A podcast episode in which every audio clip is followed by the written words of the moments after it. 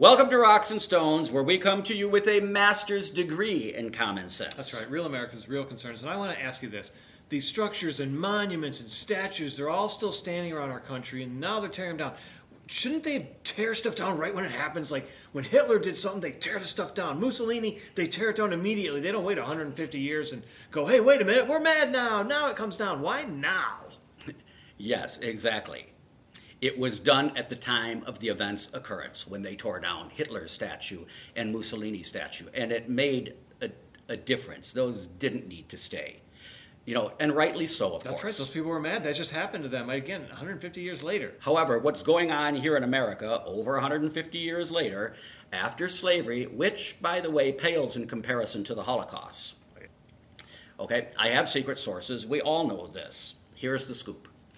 These statues and structures are part of American history, most from the Civil War time period, where more white men killed by other white men in the protection of slaves and attaining their freedom. Therefore, That's a great point. if the white man isn't bothered by these structures and statues, then no one else should be either. If we wanted them down, they would have been removed over 150 years ago. It's like the media stirred me all up now. No, man, I want to be mad. Wait, let them control me. Briefly summed up, the Civil War was fought between the United States of America and the Confederate States of America, a collection of 11 southern states that left the Union in 1860 and 1861. The conflict began primarily as a result of the long-standing disagreement over the institution of slavery. The Civil War remains the deadliest war in American history from 1861 to 1865. Americans killing Americans. Come on. White men killing white men.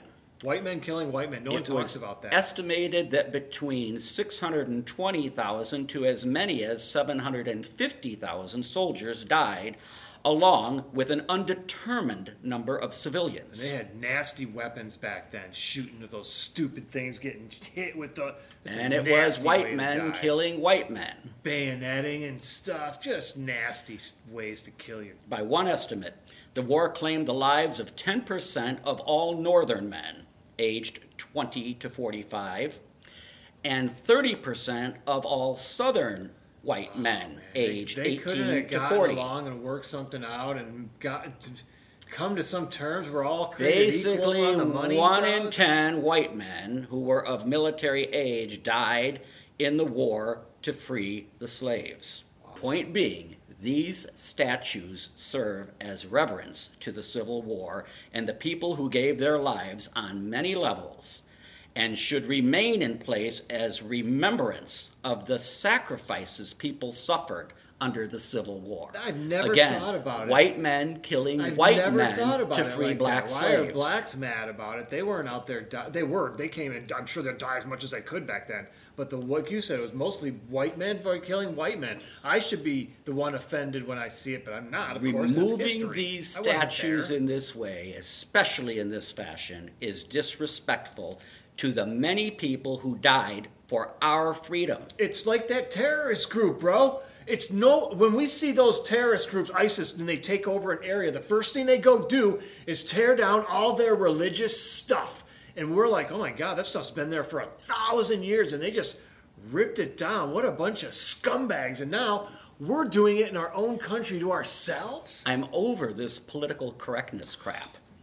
You know, this out of sight, out of mind. It's ludicrous at best. History cannot be changed. Tearing down the statues, removing iconic images from packaging will not absolve or liberate anyone or anything. For those of you fed up with America, imagine yourselves living in some other country. Then imagine yourselves having those ruby reds, those red slippers, so as you can click your heels and come back home. Because you know you're going to want to. Yeah, amen, brother. A good example of what I'm trying to convey is Auschwitz. It's still standing in Poland as a reminder of what went on back then, the atrocities that human life endured. History, good or bad, cannot be erased, but we can learn from it. What's going on here in America is an attempt to forget, remove the pain of it all. It's a feeble attempt. Do those people at Auschwitz want that torn down? No, they don't. They want it still standing as a reminder of what happened back then. Of course you do, because that way you don't want it to never happen again. So while here in America we're tearing down statues that represent our culture and history to please a few, keep that in mind, it's to please a few. In Poland, one of the most diabolical structures in the world is still standing without anyone attempting to demolish it. No. They even say, never forget. I'm sure they do tours of it, because I've been to Germany and been to Dachau and been on one in that place. And again, they want you to go there because I went as an eighth grader. I'll never forget that experience.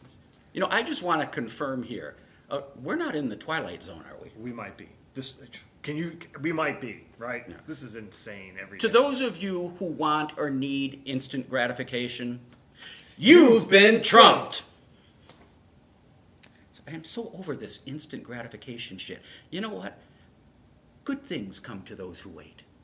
they do. You can quote me on that. I might.